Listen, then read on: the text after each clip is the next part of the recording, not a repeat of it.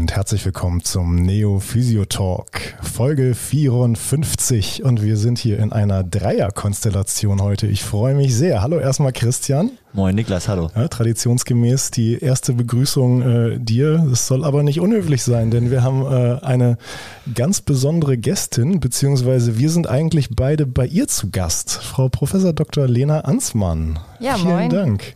Vielen Dank, dass Sie uns hier äh, willkommen heißen. Schön, dass ihr da seid. Hier in, äh, in deinem und Christians Wohnzimmer kann man ja fast schon sagen, ne? Von mir noch nicht ganz so lange, würde ich mal vorsichtig behaupten. Ja, wir sind hier an der Oldenburger Universität ähm, und äh, sitzen hier in, in ihrem Büro beziehungsweise in einem der Büros der medizinischen Fakultät und äh, wollen heute also eine, eine Folge präsentieren. Es geht mal wieder um das große Überthema Prävention. Wie sich das Unterthema gliedert, das wollen wir gleich nochmal so ein bisschen besprechen. Ich möchte aber ganz gerne erstmal Frau Professor Dr. Ansmann vorstellen. Denn äh, Lena, du hast eine wahnsinnig interessante Vita, wie ich finde. Ich habe mich ein bisschen vorbereitet auf diese Folge und ähm, habe es mir so ein bisschen angeschaut. Äh, du hast also Public Health studiert in Bremen, Malmö und Bielefeld. Das ist ja schon mal erstmal eine, eine sehr spannende Kombi, ne? Ja, auf jeden Fall. Genau. Schöne Orte. Ja, ja, mein Bruder lebt in Schweden, fühlt sich da sehr wohl. Also äh, ich denke, da wirst du, wirst du auch eine schöne Zeit gehabt haben in Malmö. Fall, ne? ja. Ja, und dann äh, ging es ziemlich steil weiter, ne? wissenschaftlichen Mitarbeit an der Universität in Köln äh, folgte die Promotion im Alter von erst 29 Jahren, glaube ich. Das weiß ich schon nicht mehr verdrängt, aber es könnte sein.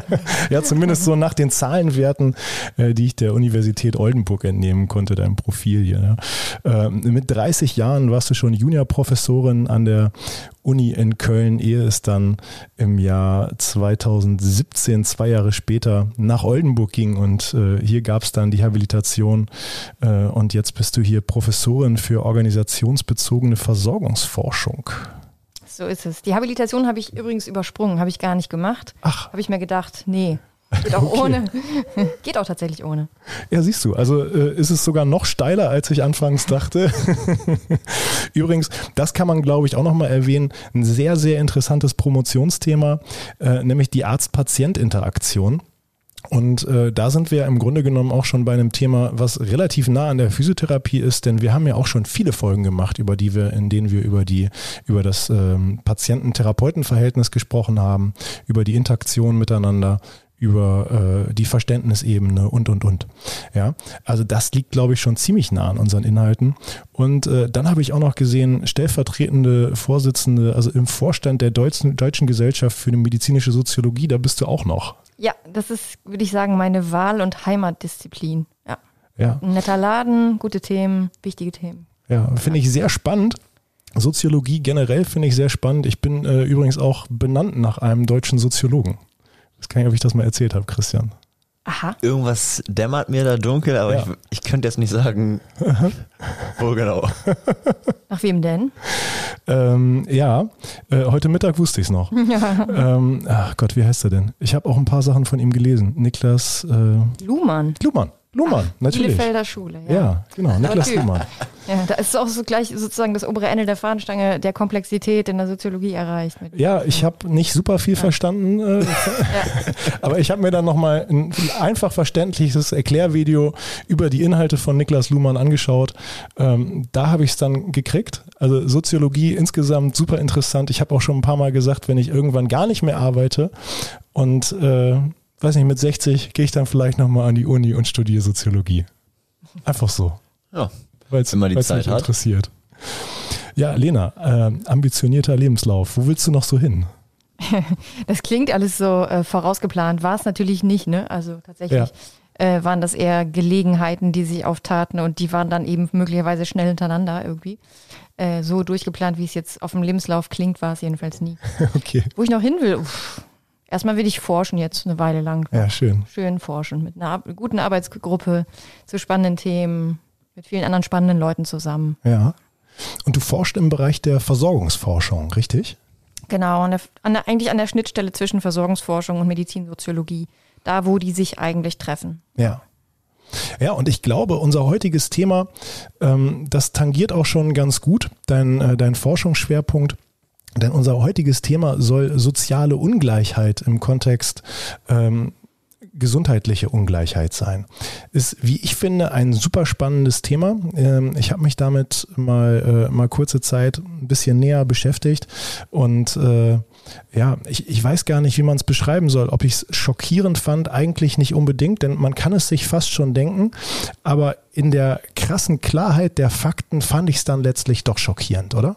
Ja, absolut. Das ist, glaube ich, ein Thema, was auch aus dem Grund viele Leute irgendwie interessiert oder catcht. Das merke ich auch in der Lehre mit Studierenden. Das ist immer ein Thema, was von hohem Interesse ist und immer wieder zu irgendwie Staunen führt eigentlich. Ja, ja Christian, äh, bei dir schon Berührungspunkte gewesen? Ähm, ich würde auf jeden Fall äh, dazu noch sagen wollen, zuerst mal, dass äh, innerhalb von ähm, Vorlesungen, würde ich mal sagen, ja auch irgendwie ein gewisser Spannungsbogen ist und auch ein Interessensbogen von Studierenden. Und gerade wenn es um Ungleichheiten geht und äh, ja, irgendwelche Differenzen, ist, glaube ich, die aktuelle Studierendenschaft sehr äh, interessiert und auch ähm, ja sehr leicht erweckbar. Mhm.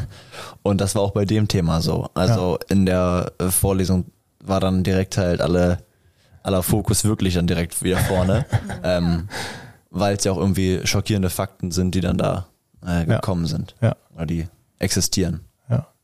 Ja, Ungleichheiten, äh, ein Thema, was, glaube ich, ziemlich viele Menschen ziemlich stark kitzelt. Äh, Ungerechtigkeiten, das war im Grunde genommen auch ein Thema, äh, warum ich jetzt Physiotherapeut bin, aber das ist, äh, das ist nochmal ein anderes Thema. Das hört ihr vielleicht in der Konkurrenzlos-Folge, da war ich zu Gast und habe so ein bisschen über meinen Lebenslauf gesprochen, der auch wirklich äh, alles andere als geplant war und äh, ja, man könnte fast schon sagen beliebig, aber ich bin ganz zufrieden. Ähm, Ja, Ungleichheiten sind groß und äh, da möchte ich mal mit einem ganz allgemeinen Fakt und einer ganz allgemeinen Aussage starten. Je geringer das Einkommen, desto schlechter ist die Gesundheit. Ja, äh, ich glaube, das kann man in Hinsicht auf sehr viele Bereiche der Gesundheit und Gesundheitsversorgung so bestätigen. Also es gibt auch ein super spannendes Buch von Michael Marmot oder Sir Michael Marmot, muss man sagen. Ist einer der eigentlich bekanntesten Medizinsoziologen aus Großbritannien von der Queen dann eben zum Ritter geschlagen für seine Verdienste. Der hat super, äh, auch allgemeinverständliche, fast populärwissenschaftliche Bücher, Bücher geschrieben. In dem einen benutzt er die Analogie, wo er sagt, wenn man die Bevölkerung wie in einer Parade aufstellt, nach Einkommen, nach Bildung und so weiter und sozusagen von vorne nach hinten äh, ähm, durch, ja, klassiert irgendwie, dann kann man sich fast jedes Gesundheitsoutcome anschauen und das wird genauso von vorne nach hinten durchdekliniert in der Parade zu finden sein, wenn man jetzt eine Statistik machen würde. Und das kann man äh, bei Gesundheitsverhalten sehen, bei fast allen Erkrankungen, bei, Lebenserwartung, bei ganz vielen Dingen erkennt man das immer wieder. Ja. Christian, ähm, wie ist das? Haben wir da in der Praxis äh, so richtige Berührungspunkte vielleicht ein bisschen weniger als andere Praxen oder wie, wie würdest du das ansehen? Mm, ich glaube, wir sind ja schon in einer äh, in einem äh, Patientenklientel unterwegs, was sich relativ stark ähnelt. Ja. Also ist jetzt ähm, was gesellschaftlich auf, ich glaube, in einem, im ähnlichen Bereich unterwegs ist. Ähm, ob das jetzt an den äh, an den Verordnungen äh, liegt, die wir bekommen, oder an der äh, Kassen- oder Nicht-Kassenzulassung, äh, weiß ich nicht, ob ich das so beurteilen würde. Ähm, ja, ist schwierig. Ja. Also ich finde, es ist, ist vielleicht auch einfach daran, dass wir in ja, in Good Old Oldenburg sind und äh, es vielleicht nicht so große Differenzen da gibt. Ja, ja, da können wir heute vielleicht auch nochmal einen Blick drauf werfen im Laufe der Folge. Ähm, ich denke, vielleicht liegt es auch so ein bisschen daran, dass wir einen sehr starken Sportfokus haben und da mhm. nicht so einen ganz krassen Berührungspunkt mit haben. Aber vielleicht können wir das heute nochmal aufgreifen. Lena, du hast es gerade gesagt, die, selbst die Lebenserwartung, die spielt da ganz, ganz stark mit rein. Und äh, ich habe ein paar ganz extreme Zahlen, wie ich finde, mitgebracht. Und das waren dann wirklich die Zahlen, denn ich sagte ja eingangs, ich fand es nicht so richtig schockierend. Erstmal, dass es äh, Ungleichheiten gibt, denn das ist einem ja fast schon klar, wenn man hier in Deutschland aufgewachsen ist, dass hier nicht alle Menschen gleich sind und dass hier nicht alle Menschen äh, ja genau wirklich die gleichen Chancen haben. Gut, vielleicht haben sie es grundlegend, aber es ist eben dann doch multifaktoriell. Ähm, aber die Zahlen finde ich persönlich super extrem. Denn ähm, wenn wir uns die Lebenserwartung von Männern anschauen, ja, und von Frauen gleich natürlich auch, ähm, aber wenn wir uns die Lebenserwartung von Männern anschauen, dann ist die Differenz in der Lebenserwartung zwischen den Männern der oberen Einkommensgruppen und denen der unteren Einkommensgruppen 10,8 Jahre. Und oh mein Gott, also das hat mich so sehr schockiert. Ja, Männer der oberen Einkommensgruppen werden im Durchschnitt 80,9 Jahre, der unteren Einkommensgruppen nur 70,1. Also krasse Zahlen. Bei den Frauen ist der, ist der Unterschied nicht ganz so krass. Es sind 8,4 Jahre, ja, es sind 85,3 und 76,9 Jahre durchschnittliche Lebenserwartung. Aber das waren dann schon Zeiten, die mich, äh, Zahlen, die mich wirklich schockiert haben. Ähm, ja, äh, Lena, also äh, ist das überall so?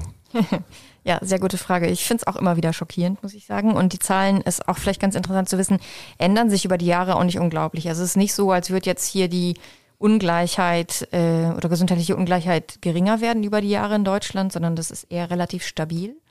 In anderen Ländern sieht es auch ähnlich aus, aber es gibt eben auch Unterschiede in dem, in der Höhe, wie diese, diese Unterschiede sich hier zeigen in unterschiedlichen Ländern. Ähm, es gibt natürlich Länder, bei denen die Spanne auch der, der sozialen Ungleichheit insgesamt viel größer ist noch als in Deutschland. Und bei denen sieht man dann auch entsprechend eine breitere Spanne der gesundheitlichen Ungleichheit, der, der Spanne in der Lebenserwartung, die sich dann nochmal extremer darstellt, als es bei uns ist, weil einfach die Einkommensunterschiede noch viel größer sind. Ich kann auf jeden Fall jetzt nachvollziehen, äh, warum meine, meine Mama früher mal gesagt hat, dass ich viel lernen soll. ja. Sie wollte, dass ich alt werde. Ja. Ja, tatsächlich äh, hat, das, hat das ziemlich viel miteinander zu tun und natürlich nicht nur die Lebenserwartung, sondern auch die Multimorbidität, die nimmt mit abnehmendem sozialen Status immens zu. Ja, du hast es eben schon gesagt, wenn man die Menschen dem Sozi äh, sozioökonomischen Status nach aufstellen würde, dann würde man die Häufung der jeweiligen Krankheiten eben ganz unterschiedlich stark finden. Gibt es da irgendwas, was ganz besonders häufig auftritt? Kann man das sagen? Ganz besonders häufig auftritt, sind vor allem eben Erkrankungen, die lebensstilbezogen sind. Aber das sind ja sehr, sehr viele. Also die mhm. großen Volkskrankheiten sind fast alle lebensstilbezogen. Deswegen kann, könnte ich da jetzt keine genaue raus, rausgreifen, glaube ich. Das fängt an mit irgendwie Bluthochdruck bis hin zu Herzinfarkten, da sieht man das deutlich. Man sieht es aber sogar beim Aufkommen von Krebs, wo man viele Jahre gedacht hat, na, das ist wahrscheinlich was, wo man es eben nicht erkennt. Ne? Mhm. Äh, auch da sieht man das, äh, abhängig von dem Lebensort vielleicht, wo ich bin. Ja. Äh, wie sind die Lebensbedingungen? Ähm, wie ist der soziale Status? Ist ja auch nicht überall in Deutschland gleich verteilt. Und so ist auch eben das Auftreten von dann zum Beispiel Krebs regional unterschiedlich.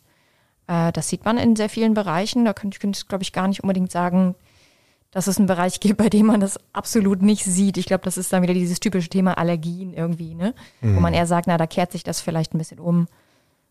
Ja. Ich finde es also ich find's Wahnsinn, wenn man sich auch jetzt von einem Land wie Deutschland ausgeht, wo in Anführungszeichen man denkt, ja, alles schön und gut und alle sind, äh, haben die gleichen äh, Chancen, beziehungsweise haben irgendwie auch die gleichen, das gleiche Gesundheitssystem und äh, gleiche Möglichkeiten, die Gesundheit selber zu bestimmen, dass es halt so ein Unterschied ist irgendwie. Das ist, ja. ich finde es crazy einfach. Ja. Ja, und äh, du hast es gerade schon gesagt, die, ähm, die Herz-Kreislauf-Erkrankungen, die spielen da natürlich eine riesige Rolle, ne, wenn wir da über Bluthochdruck und so und sprechen.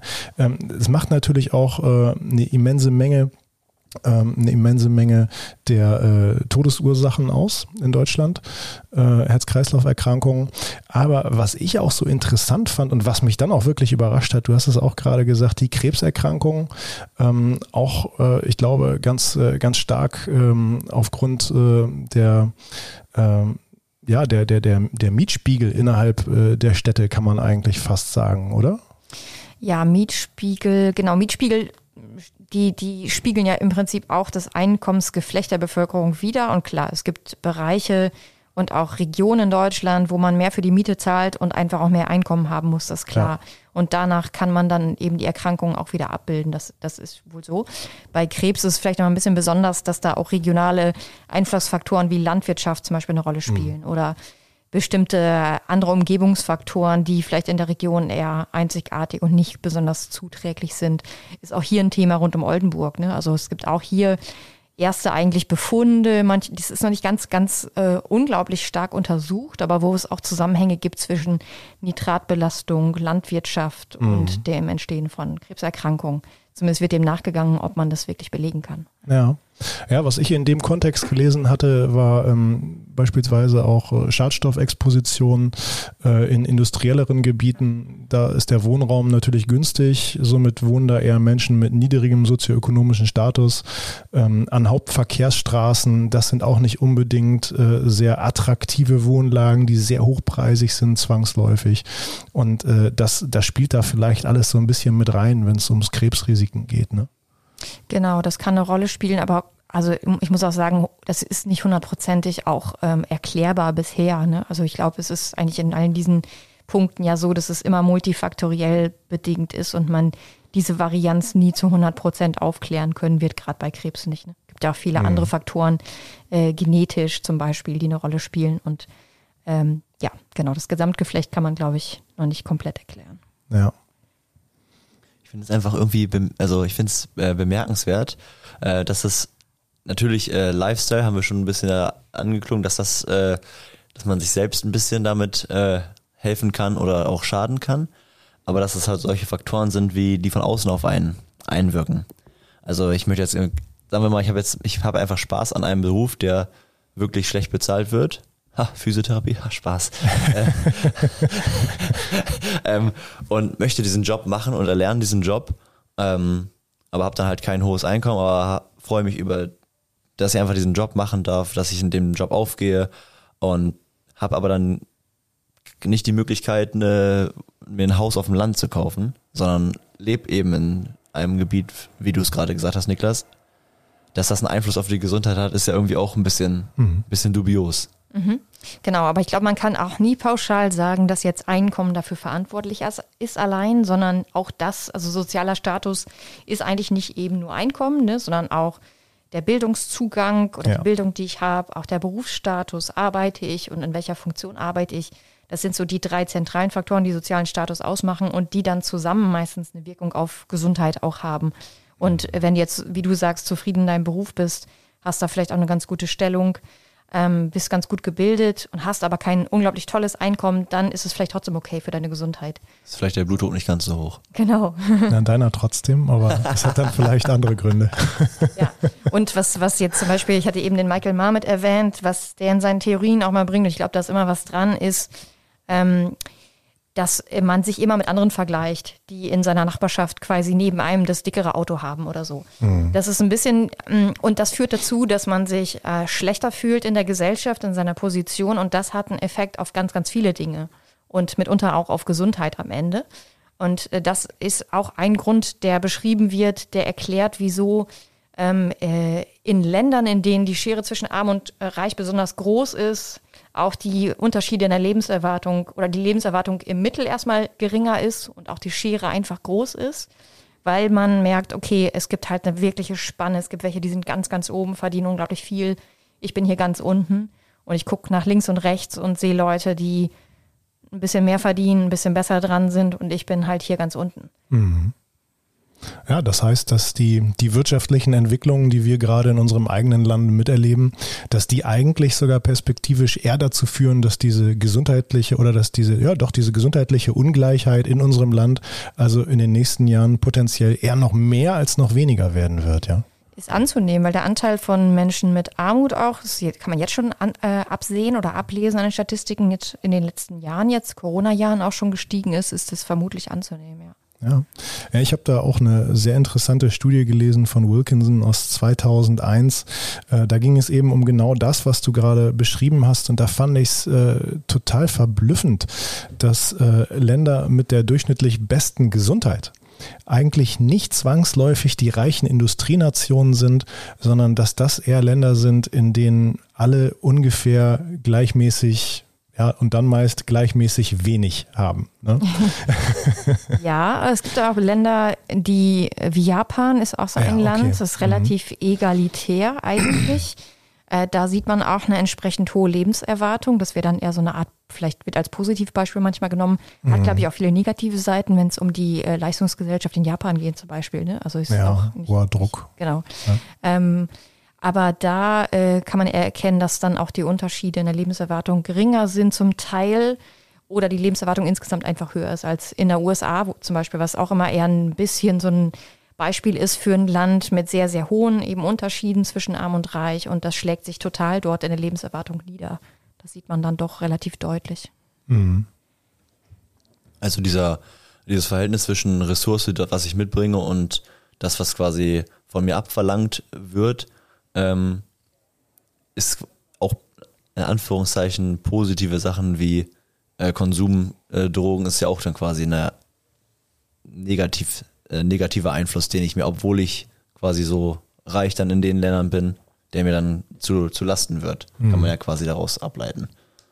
Ja, also als Folge einer Leistungsgesellschaft meinst ja, du? Ja, genau, genau. Ja. Könnte durchaus sein, genau. Mhm. Ja, aber ganz, äh, ganz spannend ist eben, dass es eben nicht unbedingt auf das Bruttoinlandsprodukt ankommt, sondern eher auf das Gefälle zwischen ganz arm und ganz reich. Ne? Und äh, das, was das eben so mit sich bringt. Aber kommen wir doch vielleicht nochmal zurück auf das Gesundheitsverhalten. Ähm, da waren wir gerade nochmal so ein bisschen, als es um die Multimorbidität und das äh, und auch die Lebenserwartung geht. Ähm, und da ist es ja schon so, dass, äh, dass äh, laut Studienlage ein ungünstiges Gesundheitsverhalten ähm, für die Angehörigen der unteren sozialen Schichten äh, ja, das, das ist schon evident, dass dort eben ungünstigeres Gesundheitsverhalten häufiger anzutreffen ist. Ja, das ist, das ist korrekt, oder? Absolut, genau. Also die Klassiker wie Rauchen, Bewegung, Ernährung, das kann man alles wunderbar auch statistisch sich wieder anschauen, dass das diesen typischen sozialen Gradienten hat. Ähm, das ist auf jeden Fall total belegt, das ist auch in anderen Ländern so, in Deutschland ist es genauso. Man sieht es auch, wenn es um äh, Präventionsmaßnahmen und Früherkennung geht, Krebsfrüherkennung oder auch andere Sachen. Auch da kann man das nach Sozialstatus ganz gut bemessen, dass es da große Unterschiede gibt. Genau. Mhm.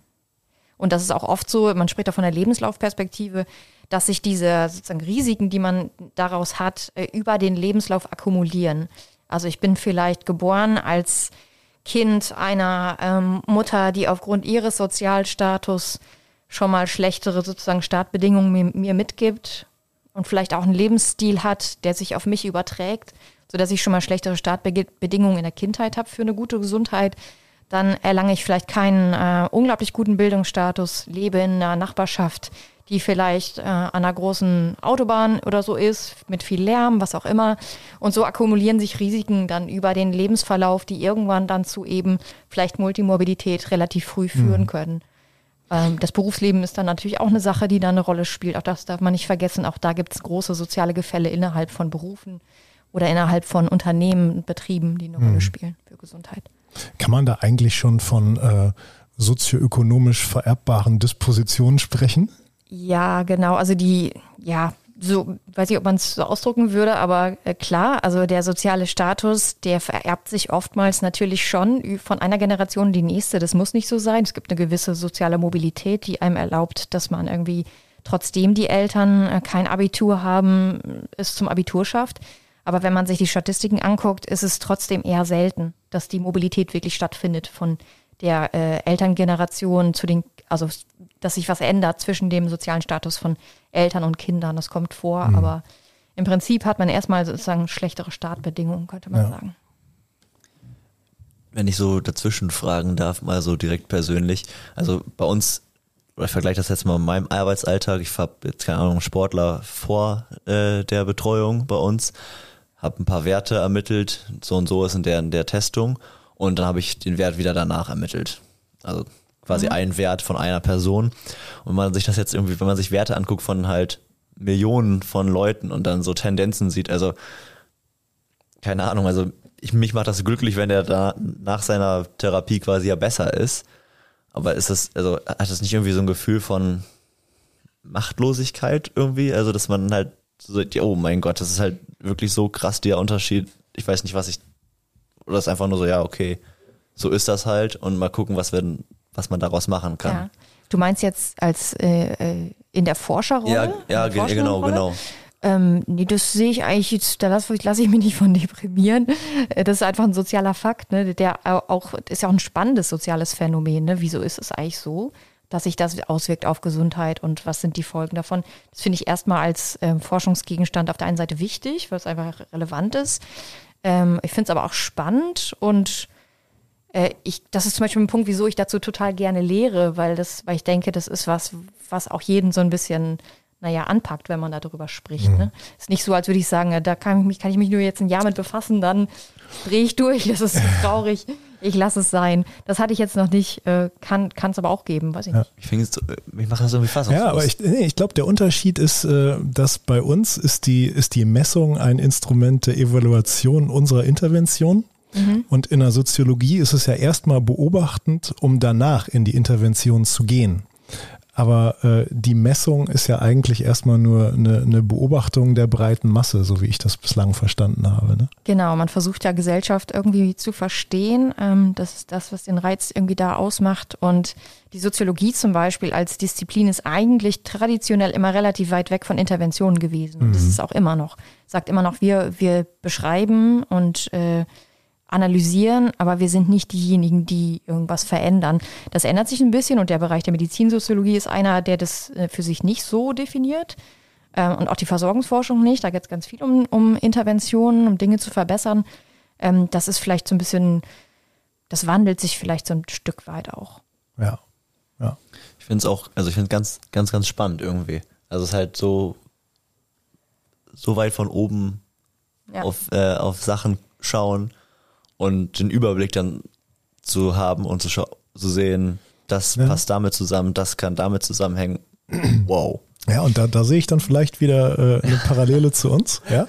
Äh, Wenn es bei uns in einer, in einer Befundung oder Untersuchung darum geht, dass wir auf der Suche sind nach Korrelationen des Gesundheitsproblems, dann sind wir im Grunde genommen äh, in der mikroskopischen Ansicht und äh, die Soziologie vielleicht oder besondere, insbesondere die Medizinsoziologie dann in der, in der stark makroskopischen äh, Draufsicht auf alles eigentlich mit der, mit der großen Übersicht. Ja, genau, das könnte man so sehen. Manchmal ist das natürlich, das ist vielleicht manchmal was, was ein bisschen frustrierend sein kann, dass man das Gefühl hat, ich kann das ja gar nicht hundertprozentig auch verstehen, weil es zu komplex ist. Ne? Manchmal haben wir auch einfach Ergebnisse, die sind dann immer noch so abstrakt, dass wir uns an unseren Teil denken können. Ne? Wie hängt das jetzt, wie kann man jetzt diesen Zusammenhang wirklich erklären? Woran liegt das jetzt im Einzelnen?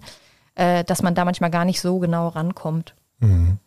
Deswegen machen wir eben auch nicht nur quantitative Forschung, sondern auch qualitative Forschung ja. zum Teil, um zu erfahren, was sind eigentlich so die dahinterliegenden Wahrnehmungen der Betroffenen, ähm, äh, um zu verstehen, was liegt eigentlich wirklich dahinter. Das kann ich vielleicht gar nicht durch irgendwelche anderen Messungen oder durch einen Fragebogen erfahren zum Teil. Ja, ich glaube auch, dass, dass Gesundheit im Allgemeinen gar nicht nur quantitativ zu erfassen ist, oder? Äh, ja. Ja, ich glaube, Gesundheit ist wahrscheinlich ins, ist wie fast jedes kon komplexe Konstrukt nie, nie komplett zu erfassen, vermutlich. Und das Subjektive gehört zur Gesundheit ja einfach dazu. Das sagt ja. auch schon die, die WHO-Definition von Gesundheit, dass es was Subjektives ist. Deswegen bin ich immer stark der Meinung, dass man die, dass man das nicht nur biologisch sozusagen über Parameter oder Leistung messen kann, sondern auch immer die subjektive Komponente, wie fühle ich mich, dazu gehört, ja. Mhm. Ja. Ja, wir waren gerade äh, nochmal kurz zurück zu dem Gesundheitsverhalten. Ich möchte uns nochmal. Sorry. War ein interessanter Ausflug. ähm, äh, beim Gesundheitsverhalten gab es äh, ein riskantes Gesundheitsverhalten, das in den äh, niedrigeren sozioökonomischen Schichten nicht gehäuft auftritt. Und das fand ich ganz interessant. Christian, hast du eine Idee, was es sein könnte? Ach ja, das hatte ich habe ich ja gerade schon fast gesagt gehabt. Alkoholkonsum? Ja. Der Alkoholkonsum ist zumindest äh, Studien, äh, die ich gelesen habe, ist es eher ein Merkmal der oberen Bildungsgruppen. Ah. Ja, das ist das Phänomen der akademischen Frauen, ne? genau. Achso, das weiß ich nicht. Ja, ja, ja, das ist das tatsächlich ist, ähm, eher tatsächlich den, den, Frauen zuzuschreiben? Bei, ja, das ist tatsächlich, ich weiß nicht, ob es ihnen zuzuschreiben ist, aber es ist tatsächlich eine Erkenntnis, die man macht, dass ähm, der Alkoholismus bei Frauen im, in dem akademischen Niveau sozusagen relativ verbreitet und verbreiteter ist als in anderen Schichten. Okay. Bei Männern könnte ich das jetzt gar nicht, wüsste ich es jetzt gar nicht so. Könnte ich jetzt gar nicht genau sagen, ob das da äh, wie das da verteilt ist. Ja, mir würden durchaus Beispiele einfallen äh, auf, äh, auf, auf männlicher Seite im oberen Bildungsniveau. Äh, aber ich äh, muss zu Lenas Verteidigung sagen, wir haben hier keine Flaschen Hochprozentiges mhm. gesehen und wir trinken auch nur Softdrinks und Wasser. Aber dann habt ihr euch nicht umgeguckt, was hier noch so steht. ah, ja, okay, da, ja, gut. Bier zählt nicht. Aber das ist ja das, was ich gerade vorhin sagte. Wenn ich quasi mehr ähm, einen besseren sozialen Status habe oder dann damit einhergehend auch ein vielleicht ein höheres Einkommen, dass dann halt solche äh, Genuss Genau. oder Genussgüter oder ja, Drogen äh, auch leichter zu erhalten sind. Ja, vielleicht ist es dann, und jetzt, das ist jetzt natürlich rein spekulativ äh, von mir, äh, vielleicht auch, äh, um, um den Konkurrenzdruck etwas zu betäuben am Abend, ähm, vielleicht sind es solche Mechanismen, warum das eher ein Problem mhm. der oberen Bildungsschichten ist. Ähm, ich glaube, Alkoholismus, das ist etwas, was man, wenn es um soziale Ungleichheit äh, geht, würde man ja tendenziell jetzt erstmal so ein bisschen vielleicht sogar in die Schiene äh, oder in die Personengruppe Arbeitslose stecken. Ähm, da gibt es allerdings sehr, sehr widersprüchliche Studien zu zum Alkoholkonsum bei Arbeitslosen. Also das ist nicht unbedingt ein primäres Problem der Arbeitslosen. Ähm, trotzdem finde ich, äh, wir haben ja schon so ein bisschen äh, auch das Thema Wechselwirkungen angeschnitten. Ähm, und äh, diese Wechselwirkungen sind im, äh, im Bereich Arbeitslosigkeit, finde ich auch nochmal ganz interessant.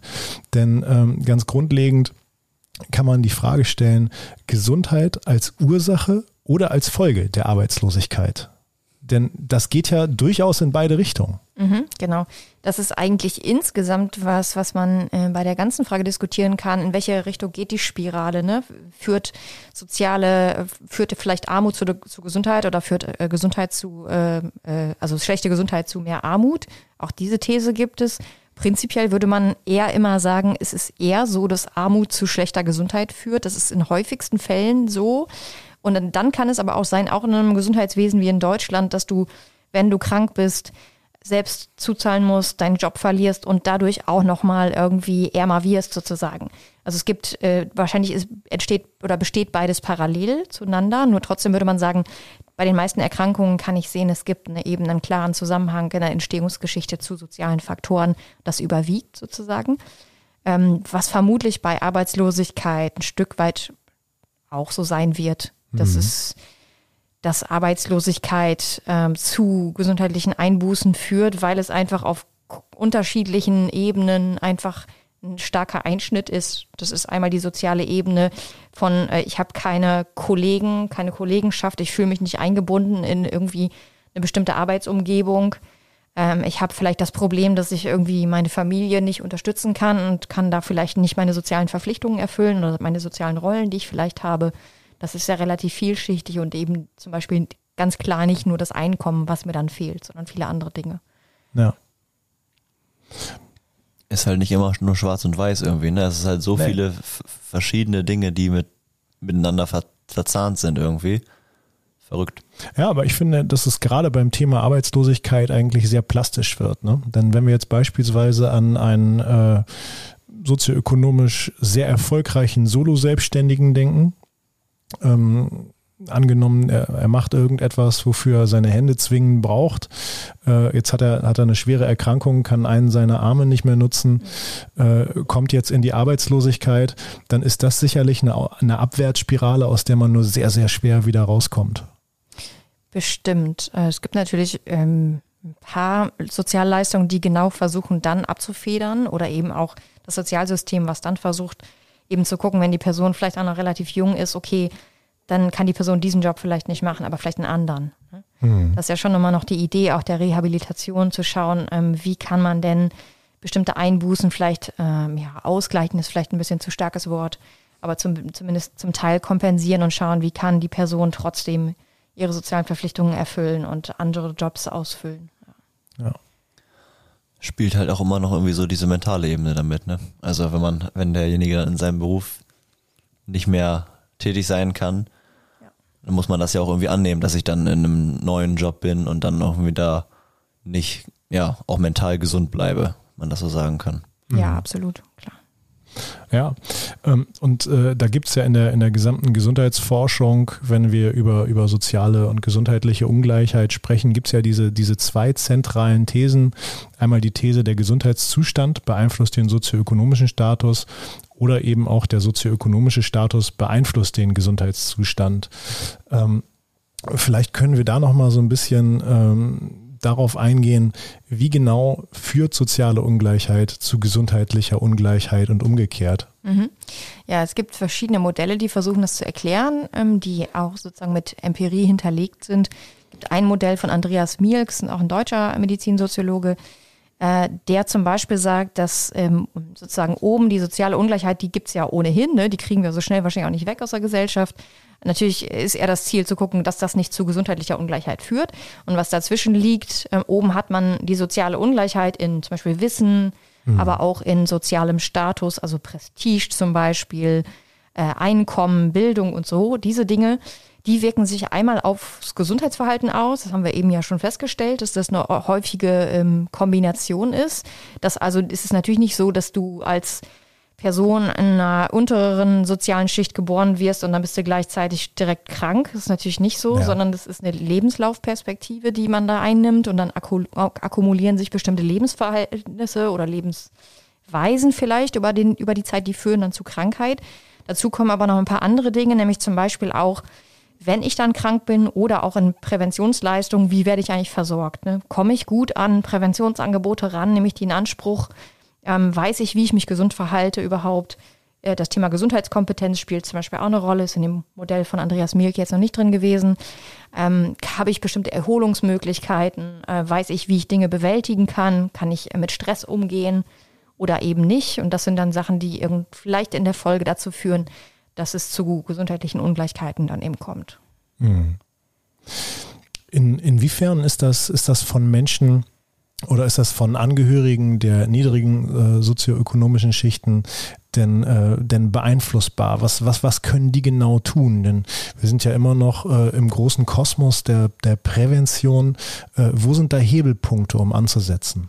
Also ich glaube, dass er die Gesellschaft überlegen muss, was sie tun kann. Also es ist ja extrem schwierig, wenn ich in einer schlechten sozialen Lage bin, dann äh, ist es nicht so einfach, meine sozialen Umgebungsfaktoren zu verändern und zu gucken, okay, jetzt ähm, nehme ich nochmal einen zweiten Bildungsgang oder äh, hab, will irgendwie ein besseres Einkommen haben. Ne? Da kann, daran kann ich ja erstmal als Einzelperson meistens nicht so schnell was ändern.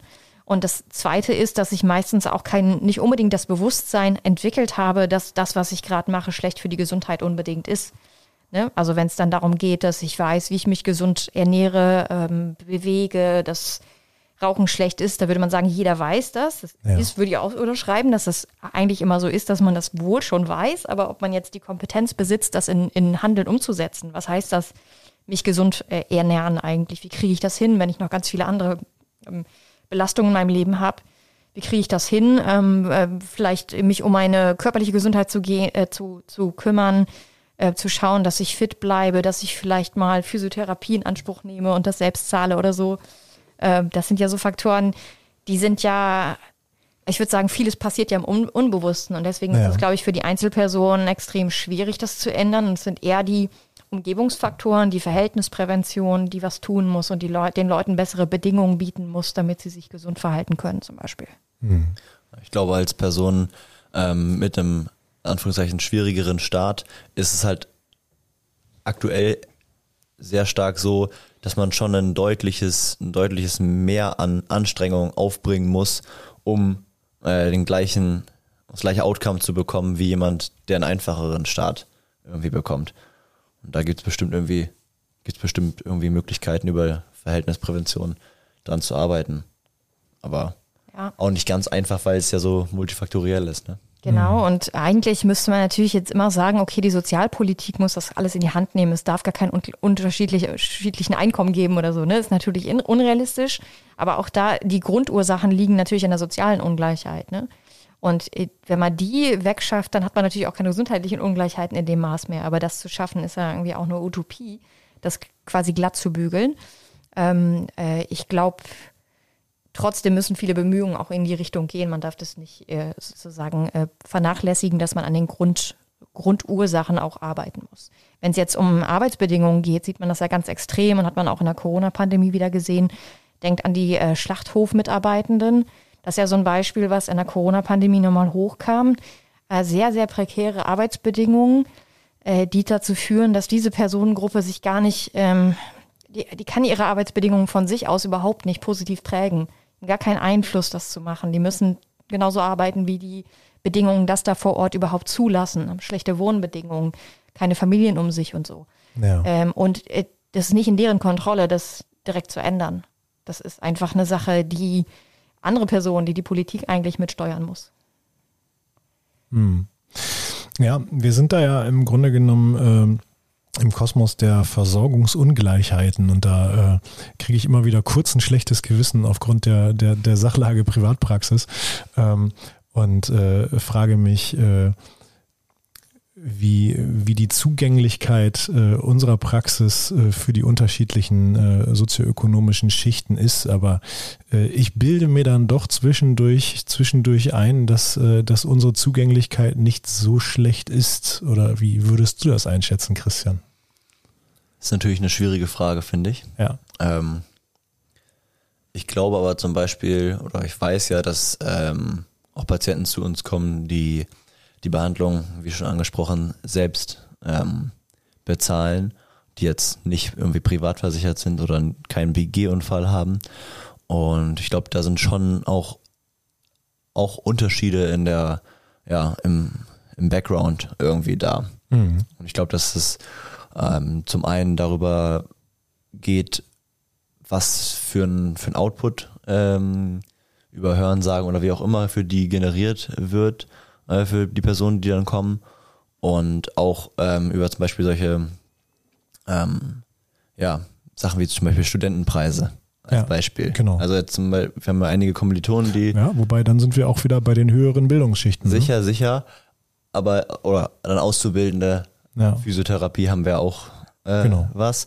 Ähm, die dann ja auch, wo man sagen muss, ja, die haben jetzt auch nicht, keine Ahnung, tausende Euro im Monat zur Verfügung. Äh, weil sie ja neben dem Studium jetzt nicht noch ja, 15 Stunden die Woche arbeiten können. Nicht so wie du.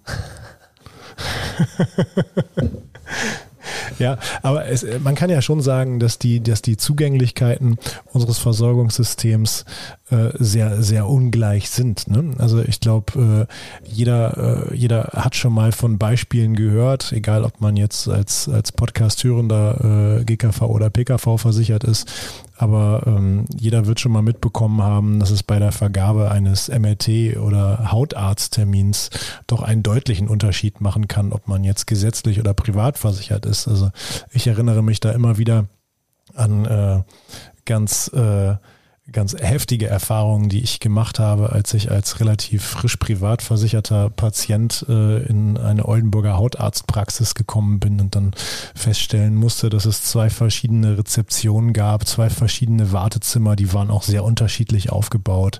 Ähm, was kann man da denn so allgemeingültig sagen für unser Land? Ja, das ist interessant. Bei dem Thema geht es immer gleich um Kassenzugehörigkeit, obwohl das, würde ich sagen, gar nicht unbedingt das Relevante ist. Aber es interessiert immer jeden, weil, weil jeder das mitbekommt. Ja. Ne? Jeder äh, weiß, dass es einen Unterschied gibt bei Wartezeiten und so. Ist auch so. Bei Wartezeiten ist es so, dass man einen Unterschied sieht bei Facharztterminen, ne, wie du es gerade gesagt hast. Da, da, erkennt man das. Ansonsten nicht so unbedingt, wenn es um Operationen zum Beispiel geht. Hm. Da sieht man es nicht deutlich. Da macht es keinen großen Unterschied. Da eine Onkologie gibt es bei den Abrechnungsunterschieden ist es auch nicht besonders groß, weswegen man da nicht so einen Riesenunterschied wahrnimmt. Sind dann vielleicht eher die zusätzlichen Sachen, die Leute dann auf Selbstzahlerbasis noch für sich tun, die dann unterschiedlich sind. Es sind eher noch andere Dinge. Das, was wir jetzt besprochen haben, war der Zugang. Wie komme ich überhaupt zu den Versorgungsleistungen? Und das andere ist, wie ist die Versorgung dann gestaltet? Ja. Ähm, es gibt Unterschiede, äh, auch nach Sozialstatus, wie dann meine, wie die Kommunikation zum Beispiel abläuft. Wenn ich weiß, dass jemand gebrochen Deutsch spricht, dann ist es für mich als vielleicht Ärztin oder Pflegekraft schwieriger mit der Person zu kommunizieren und äh, vielleicht meide ich dann auch öfter mal mit der Person in Kontakt kommen zu müssen. Dann gehe ich vielleicht nicht so oft in das, in das Zimmer oder so, ne, weil ich nicht weiß, wie soll ich denn überhaupt mit umgehen. Ne? Die Person mhm. kann, kann kein Deutsch und ich habe vielleicht gerade niemanden, der mir das übersetzen kann. Mhm. Ähm, das sind so Dinge oder auch ähm, äh, dass man weiß, Menschen mit Behinderung, finde ich, ist immer eine Gruppe, die immer vergessen wird oder ganz oft vergessen wird im Versorgungssystem. Menschen, die ähm, aufgrund einer Behinderung, also wo das vielleicht, vielleicht nicht die Ursache sozusagen des Behandlungsanlasses ist, ja. aber die Person kommt mit einer Behinderung und hat vielleicht bestimmte Einschränkungen.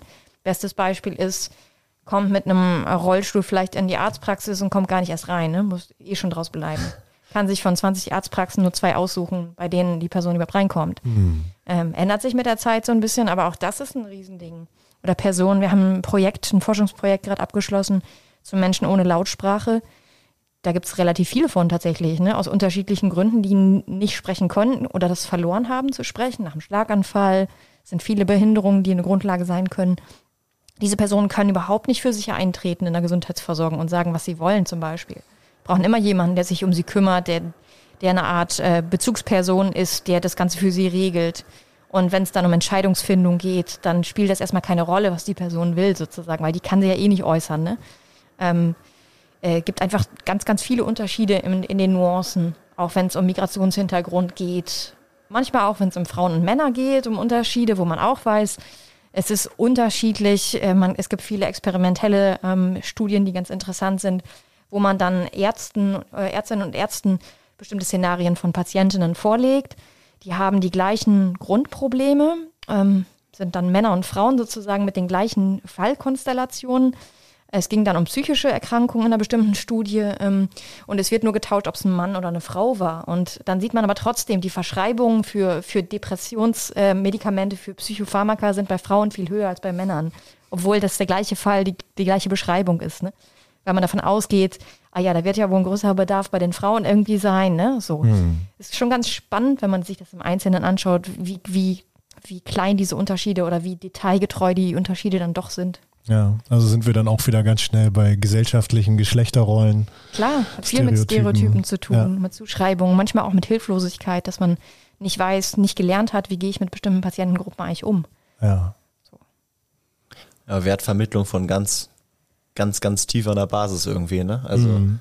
so kann man nicht sagen, ja, wir drehen jetzt an der und der Schraube und dann äh, läuft das wieder, sondern es ist irgendwie ganz, ganz, ganz tief drin. Ne?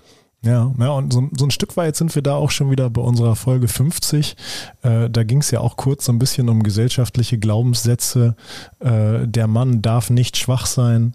Ja, und das ist ja im Grunde genommen etwas, was sich dann so ein bisschen mit der Erkenntnis äh, aus dieser Studie deckt. Ne? Genau, und äh, du hattest ja eben auch nochmal die, die Lebenserwartungszahlen da gebracht zwischen Männern und Frauen. Ne? Auch da gibt es gewisse Unterschiede. Männer äh, leben ein bisschen weniger lang als Frauen, auch in ja. Deutschland immer noch. Mm, das hat natürlich auch seine Gründe und das ist irgendwie auch gesellschaftlich, also wahrscheinlich auch genetisch bedingt, aber auch gesellschaftlich, wo man sagt, mm, Männer haben immer noch ein höheres oder ein geringeres ähm, Risikobewusstsein in ganz vielen Konstellationen, was Gesundheit angeht. Da kann man jetzt irgendwie sagen, okay, wahrscheinlich gibt es auch eine Statistik, die sagt, mehr Männer machen Fallschirmsprünge oder so. Das ist jetzt gar nicht mal so unbedingt das Ding, ne?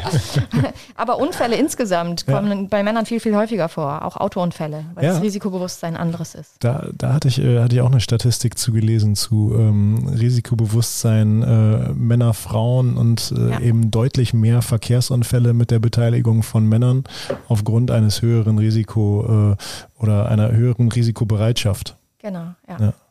Ich wollte dich gerade rausreden mit Tollpatschigkeit, aber ging dann jetzt nicht mehr. Tut mir nee. leid. Ja, wenn wir äh, bei Risikobereitschaft sind, dann sind wir auch wieder bei einem Kommilitonen von dir. Das äh, ist, dann, ist dann vielleicht nochmal ein anderes Thema an einem äh, privaten Ausflug, den wir da gemeinsam hatten. Ja, besser ist das.